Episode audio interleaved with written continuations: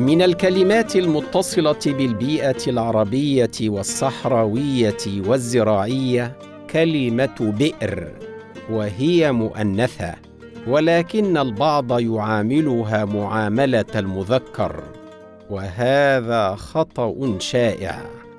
والصواب تأنيثها فنقول بئر عميقه وقد ورد في المعجم الوسيط البئر حفرة عميقة يستخرج منها الماء أو النفط مؤنثة ومن ثم توصف بالمؤنث فنقول بئر عميقه وقلب الإنسان بئر عميقة لأسرار الأصدقاء.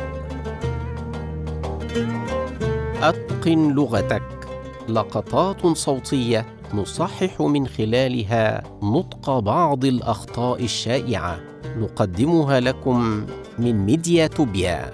ولكم تحياتي دكتور عبد الله الخولي.